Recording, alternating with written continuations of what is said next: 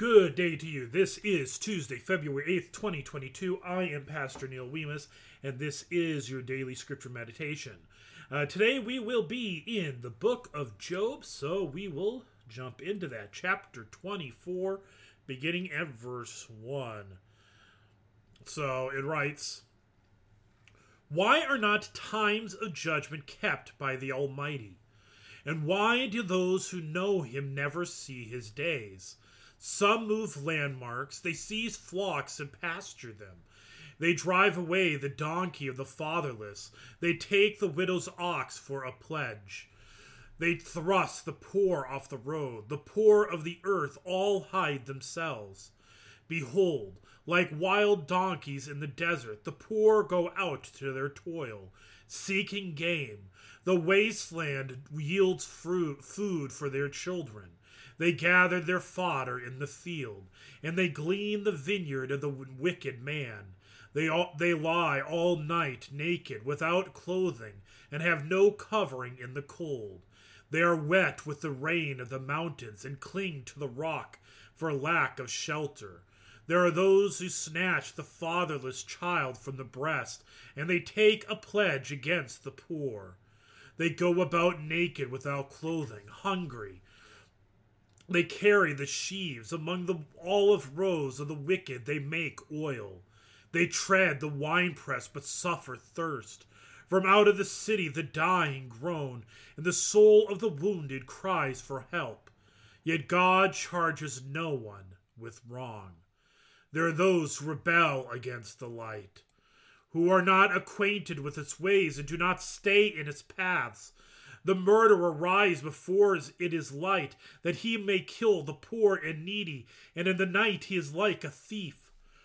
The eye of the adulterer also waits for the twilight, saying, No eye will see me.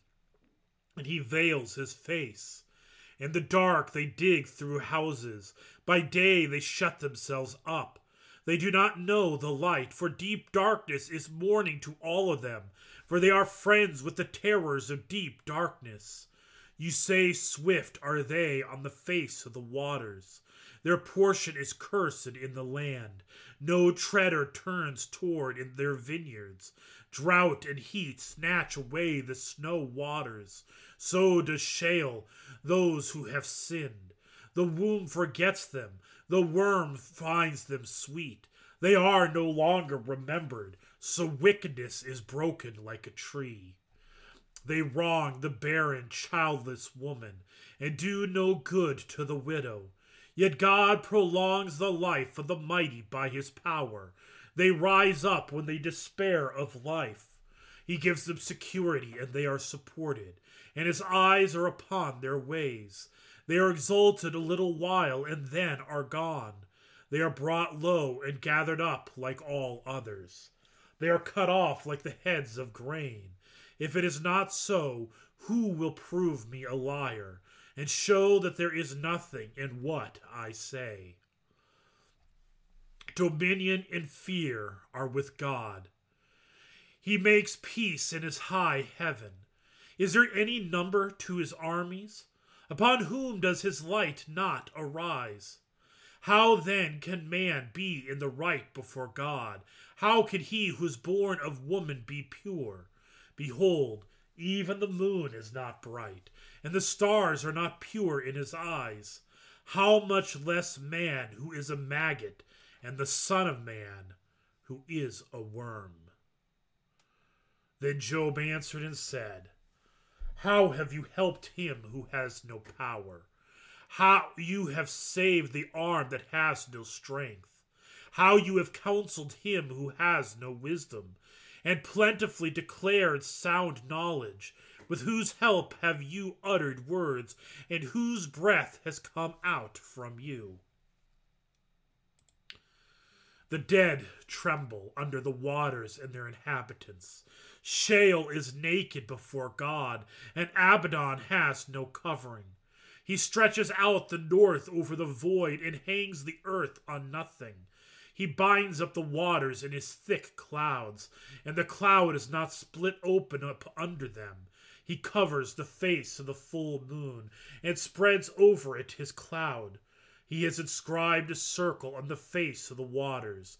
At the boundary between light and darkness, the pillars of heaven tremble and are astounded at his rebuke. By his power he stilled the sea.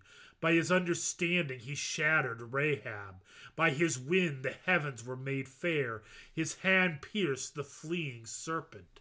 Behold, these are but the outskirts of his ways, and how small a whisper do we hear of him, but the thunder of his power, who can understand?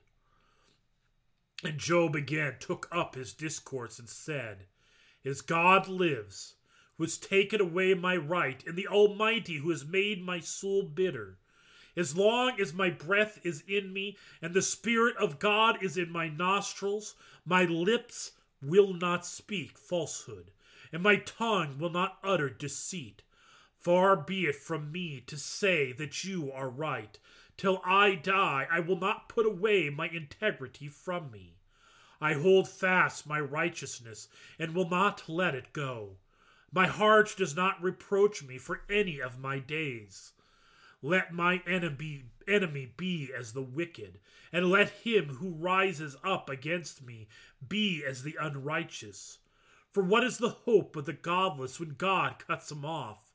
When God takes away his life, will God hear his cry? When distress comes upon him, will he take delight in the Almighty? Will he call upon God at all times? I will teach you concerning the hand of God. What is with the Almighty I will not conceal. Behold, all of you have seen it yourselves.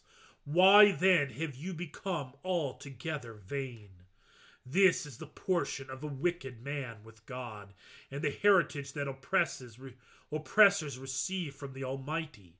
If his children are multiplied, it is for the sword, and his descendants have not enough bread.